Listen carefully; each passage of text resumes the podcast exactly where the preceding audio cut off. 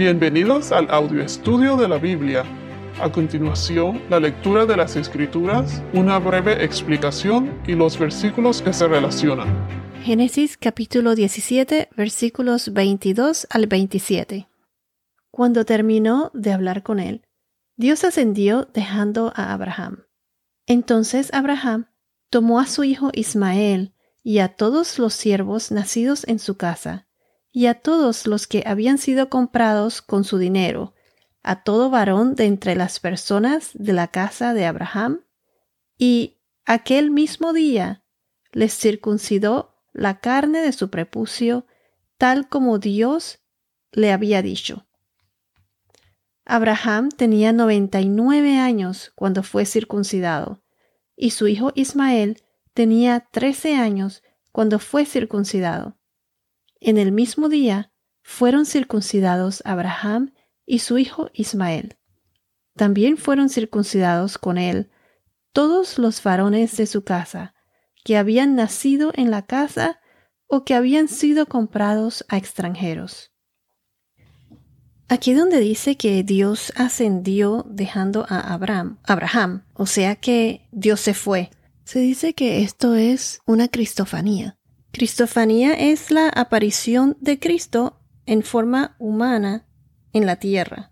Recuerden que, como mencioné en los podcasts anteriores, que nadie podía verle la cara al Señor. Es más, se los voy a leer. Está en Éxodo capítulo 33, versículo 20, y dice así y añadió, No puedes ver mi rostro, porque nadie me puede ver y vivir.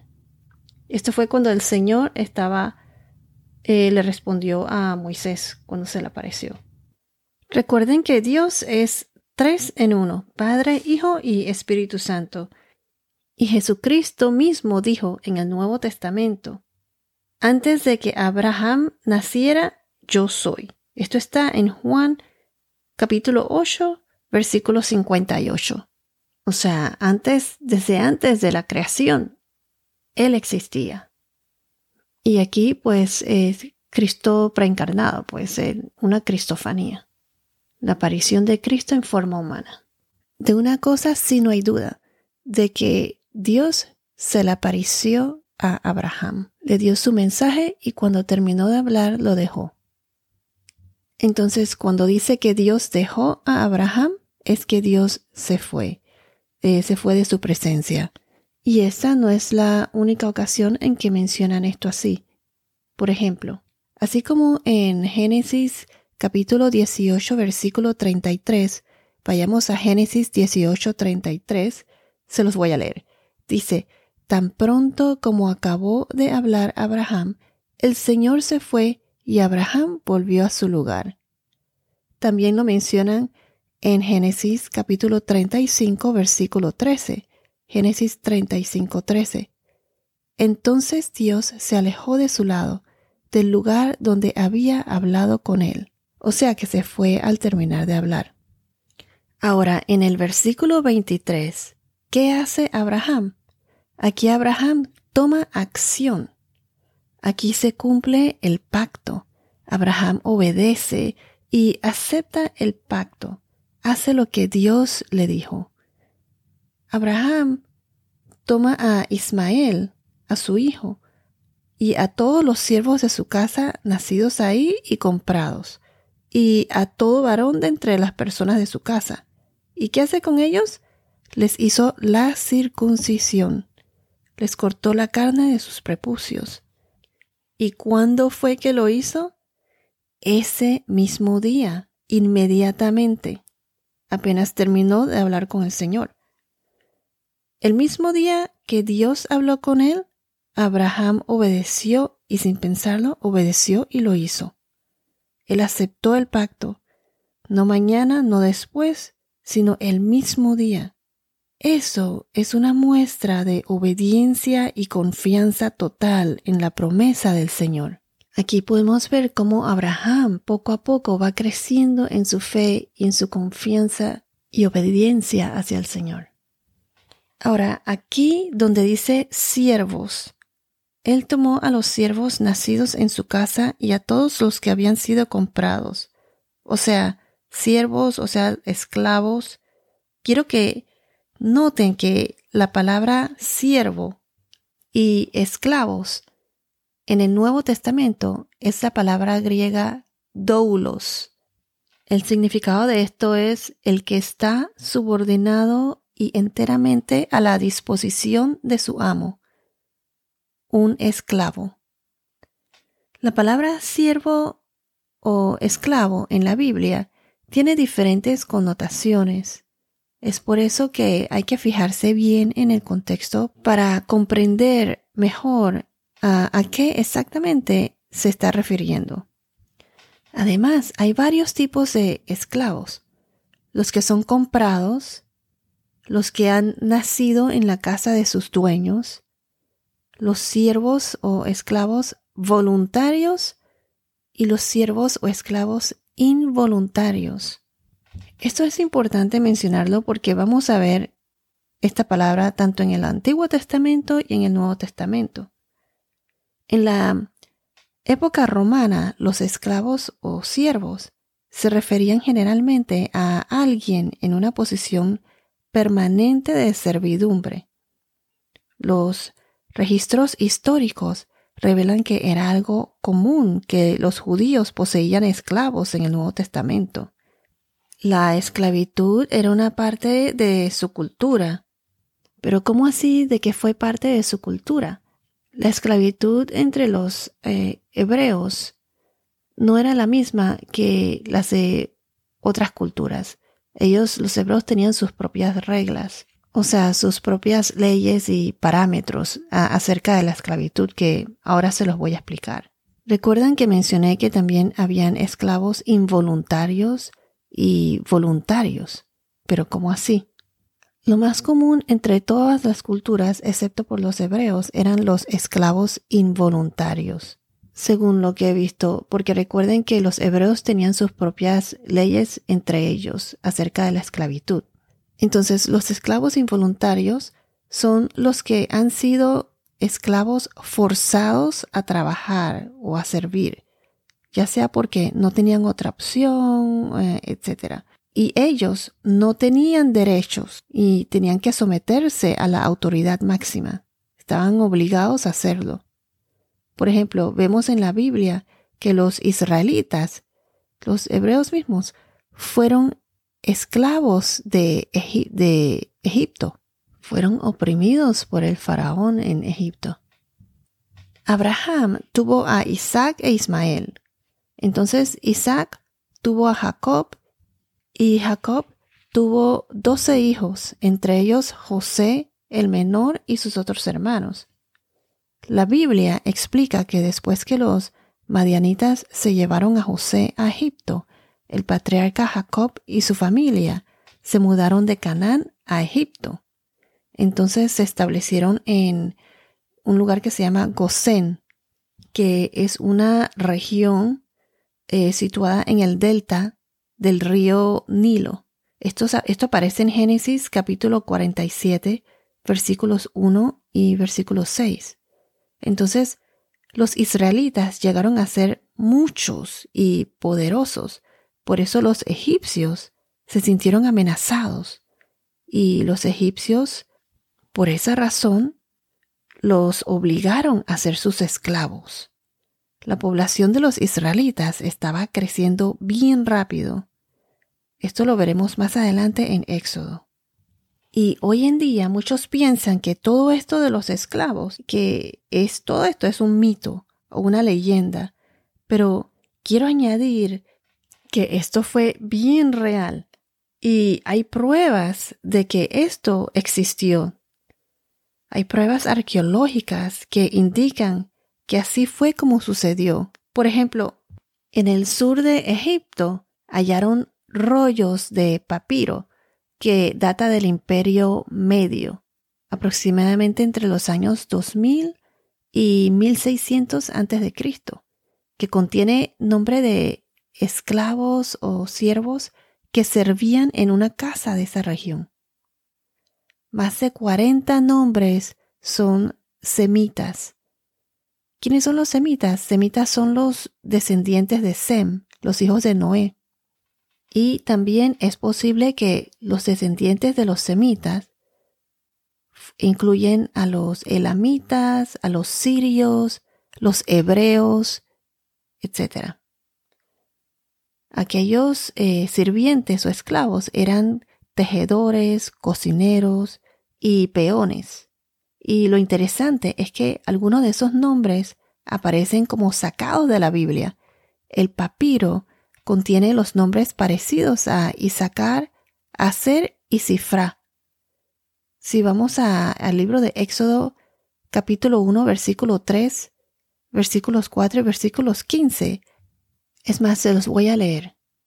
Éxodo capítulo 1, se los voy a leer desde el versículo 1 al 4.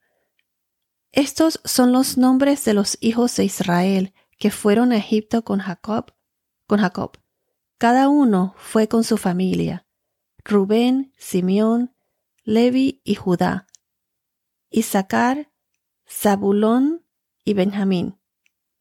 Dan, Neftalí, Gad y Aser. Todas las personas que descendieron de Jacob fueron setenta almas, pero José estaba ya en Egipto. Ahora en el versículo 15 dice, Entonces el rey de Egipto habló a las parteras de las hebreas, una de las cuales se llamaba Cifra y la otra Puá, y les dijo, Cuando estén asistiendo a las hebreas a dar a luz y las vean sobre el lecho del parto, si es un niño, le darán muerte, pero si es una hija, entonces vivirá. Pero las parteras temían a Dios y no hicieron como el rey de Egipto les había mandado, sino que dejaron con vida a los niños. Aquí muestra cómo los egipcios estaban tratando de, de evitar pues la reproducción de los hebreos, de los israelitas.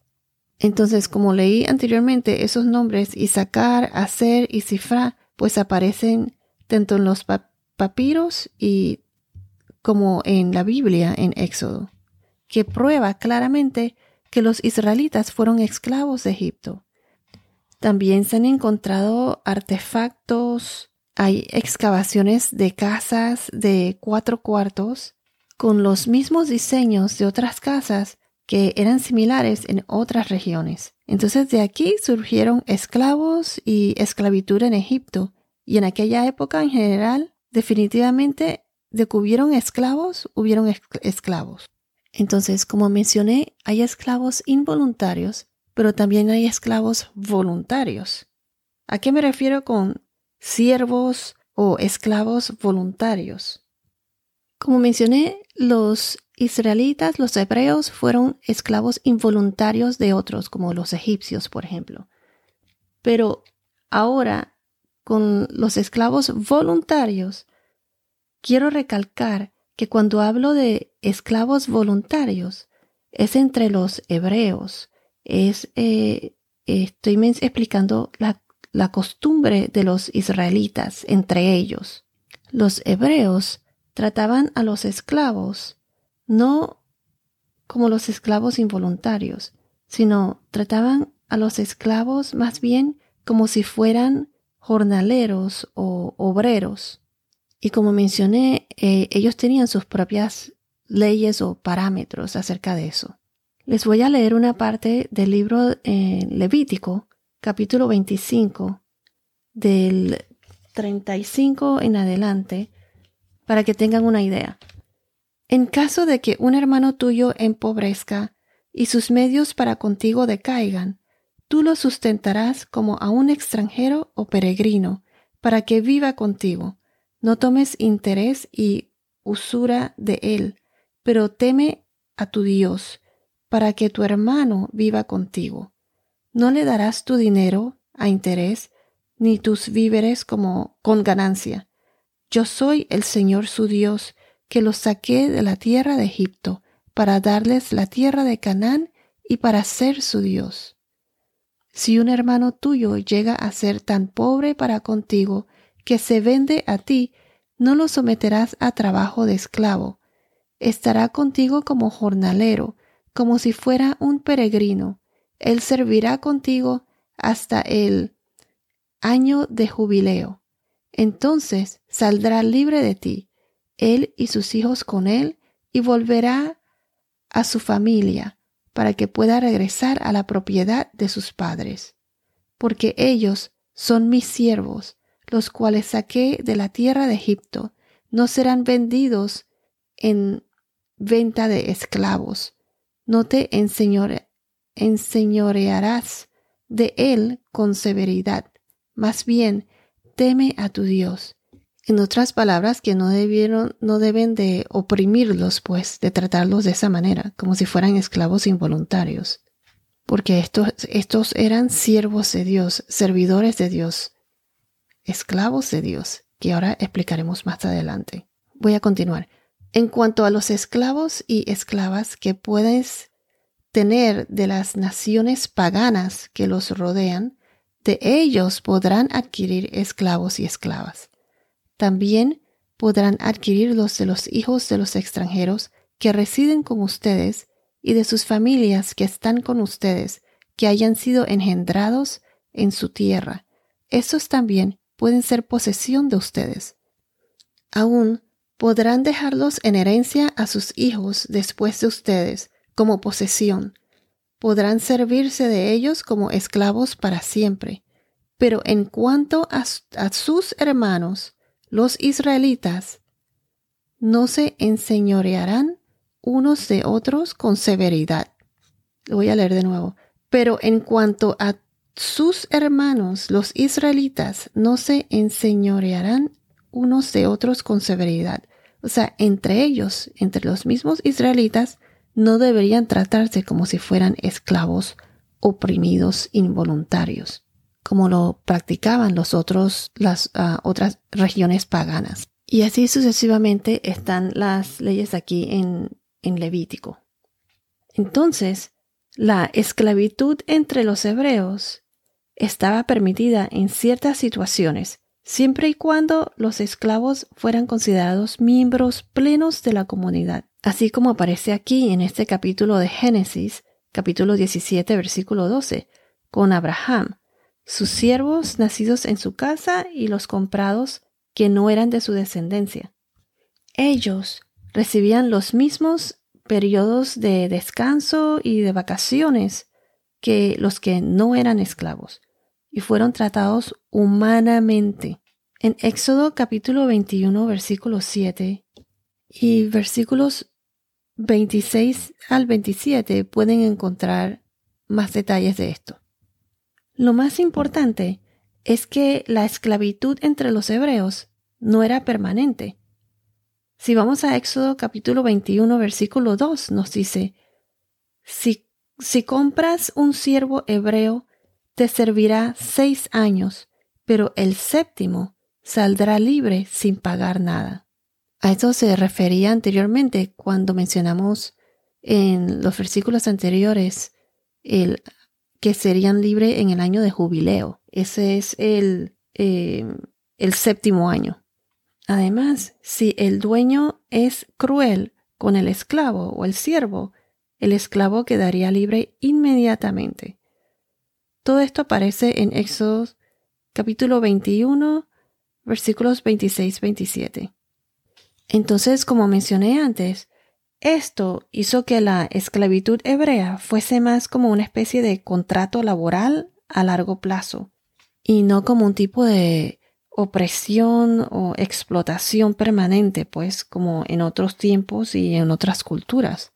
Recuerden que los mismos israelitas fueron explotados y maltratados, eh, pues fueron esclavos en Egipto y Dios los liberó por medio de Moisés. Y esto lo veremos más adelante. Entonces hasta ahora ya hemos visto la diferencia entre los esclavos involuntarios, que era lo que generalmente practicaban los pueblos paganos y todos los demás, y los esclavos voluntarios entre los hebreos, los israelitas. Pero ser siervo o esclavo tiene un significado tanto literal como metafórico, que se encuentra aquí en la Biblia. Literalmente, si vamos a Éxodo, capítulo 21, versículos 5 al 6, aquí vemos que un siervo o esclavo se convierte voluntariamente en un esclavo por voluntad propia, con su consentimiento, y hacen como una ceremonia para establecer esto. Esto de ser esclavo voluntario, en inglés se traduce como bond servant, que es diferente a servant, excepto que esta palabra describe lo que es ser un esclavo voluntario. Se los voy a leer. En Éxodo capítulo 21, versículos 5 a 6 dice, Pero si el siervo insiste y dice, Amo a mi Señor, a mi mujer y a mis hijos, no saldré libre, entonces su amo lo traerá a Dios, lo traerá a la puerta o al poste de la puerta, y su amo le horadará la oreja con una lesna, y él le servirá para siempre. Y miren que aquí dice que literalmente ellos, los, eh, los esclavos o los siervos, aman a su amo y lo servirán para siempre.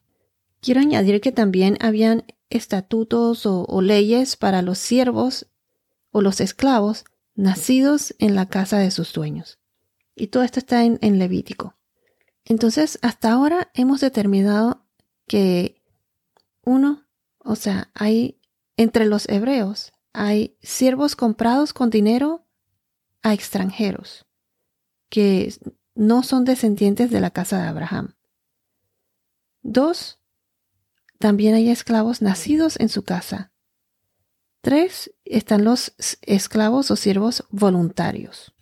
Entonces, como mencioné anteriormente, en la Biblia se habla literalmente de los siervos voluntarios, pero también se refiere o se aplica metafóricamente en el Nuevo Testamento como esclavos del Señor.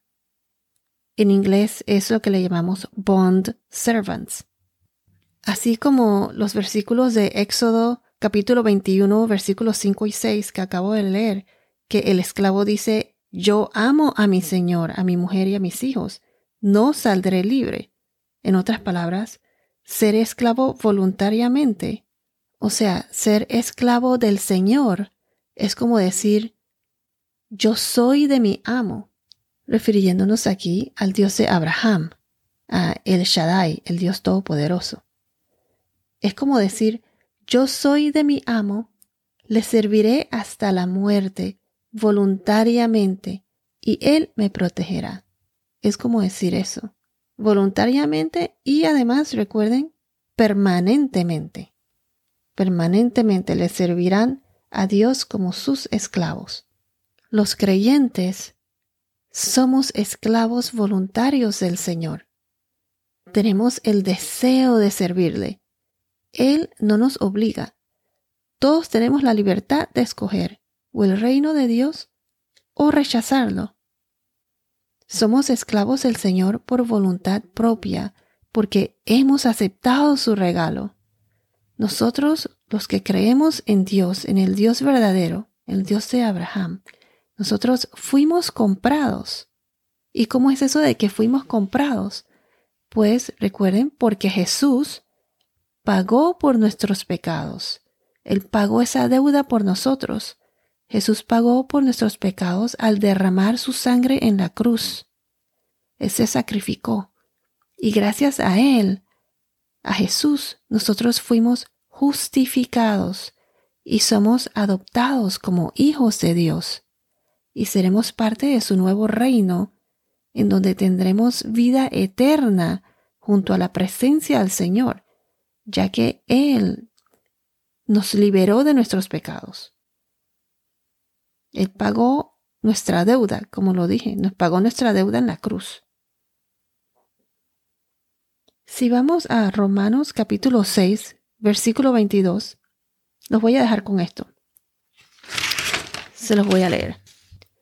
Pero ahora, habiendo sido libertados del pecado y hechos siervos de Dios, aquí la palabra siervos es es doulos en griego, que es bond servant, siervos voluntarios.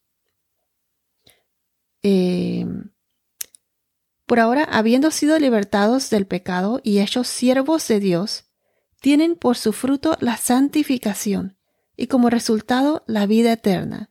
Versículo 23. Porque la paga del pecado es muerte,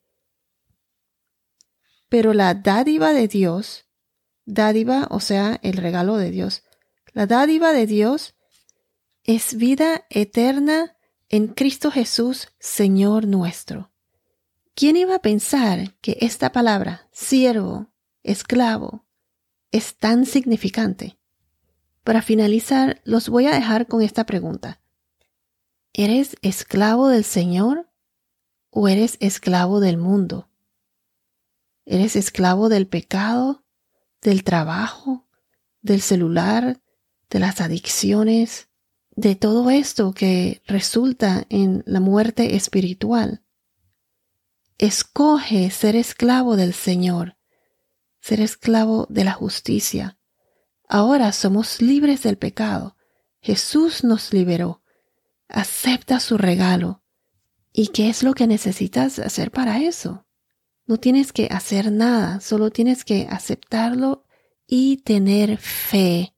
Solo se necesita tener fe, aceptar a Jesús en nuestra vida, tener una relación con Él, reconocer nuestros pecados, arrepentirnos de corazón. Solo así aceptamos a Jesús y recibimos el Espíritu Santo. Y cuando caminamos en Cristo, a esto se le llama el proceso de santificación. Cuando caminamos en Cristo, seguimos sus enseñanzas, su ejemplo, somos santificados y tendremos vida eterna.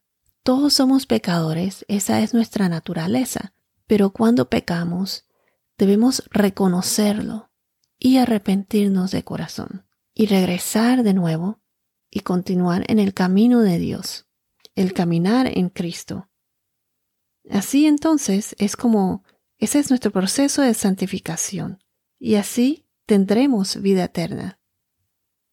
Nuestro cuerpo físico muere, pero nuestro espíritu y alma sigue viviendo y al morir somos glorificados con un cuerpo nuevo y una vida eterna con el Señor, porque Jesús nos liberó de ese pecado para poder estar en la presencia del Señor. Sé que nos pasamos del tiempo, pero voy a tomar unos tres minutos más para terminar todo este capítulo y comenzar con el capítulo 18 en nuestro próximo podcast. Entonces, regresando al versículo 23, tal como Dios le había dicho, Abraham obedeció y inmediatamente aceptó el pacto y lo circuncidó a su hijo Ismael y a todos los de su casa, tal como Dios le había dicho. Entonces ahora del 24, del versículo 24 al 27, nos dice, Abraham tenía 99 años cuando fue circuncidado, y su hijo Ismael tenía 13 años cuando fue circuncidado. En el mismo día fueron circuncidados Abraham y su hijo Ismael. También fueron circuncidados con él todos los varones de su casa que habían nacido en la casa o que habían sido comprados a extranjeros. Fíjense que Ismael fue circuncidado porque fue hijo de Abraham pero recuerden que la promesa del plan de Dios para Abraham fue para quién? Para Isaac. Isaac fue el hijo de la promesa, no Ismael. Y los que no fuesen circuncidados, ¿qué pasaría con ellos? Pues serían cortados del pueblo de Israel. Habrían roto ese pacto. Pero ¿qué hizo Abraham? Abraham lo aceptó y obedeció al Señor y los circuncidó a todos. Bueno, esto es todo por ahora. Que tengas un día muy bendecido y hasta la próxima.